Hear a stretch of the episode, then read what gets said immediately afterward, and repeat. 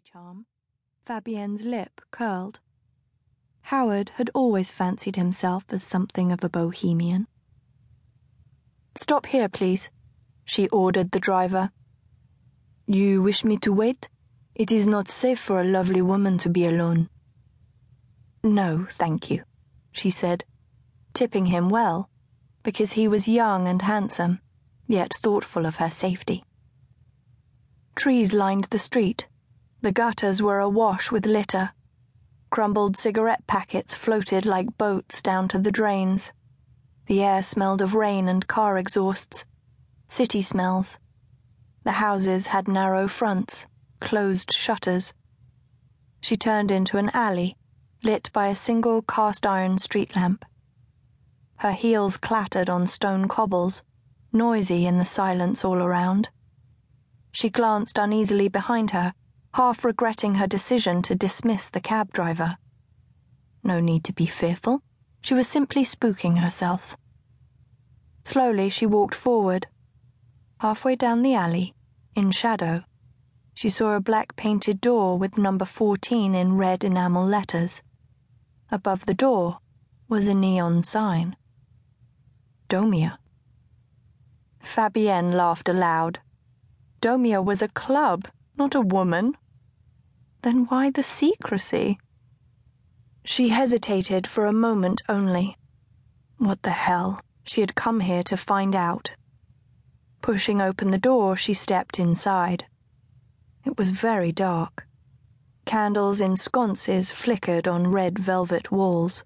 Scented smoke filled the room. Suspended from the ceiling, a sequined ball cast motes of light over the people who sat around. Mostly men sat at the tables, which were clustered around a circular stage. Two women sat on high stools near the bar, one in fishnet and leather, the other wearing a rubber dress, so tight that it showed every line and curve of her body. Both women were young and beautiful. They looked at her with doe eyes smiling slightly. Tight lipped, Fabienne returned their smiles. She glanced around. She couldn't see Howard. Perhaps he would be along later, when he finished work or whatever it was he was doing. She liked the place, the air of expensive, rather run down seediness. There would be a show later, she thought. A striptease. Or maybe a live sex show.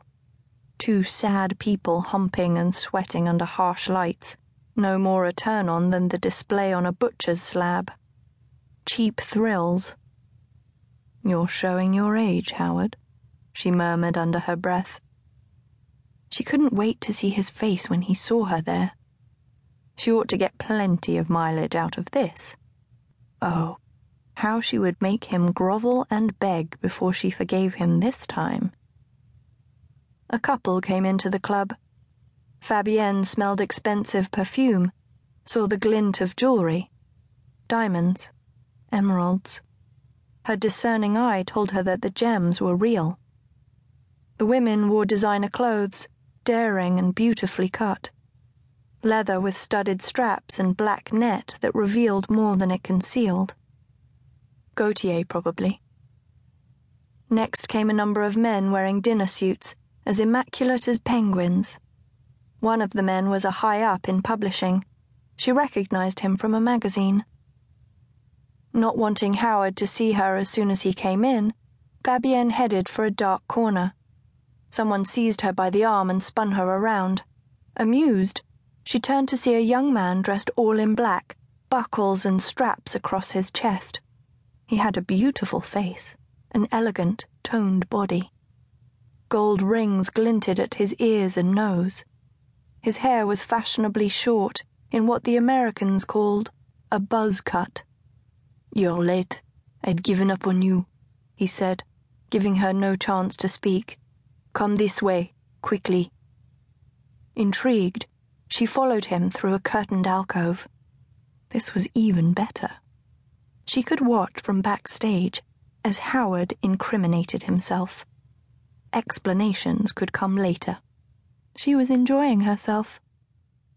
The beautiful young man led her down a narrow corridor which smelled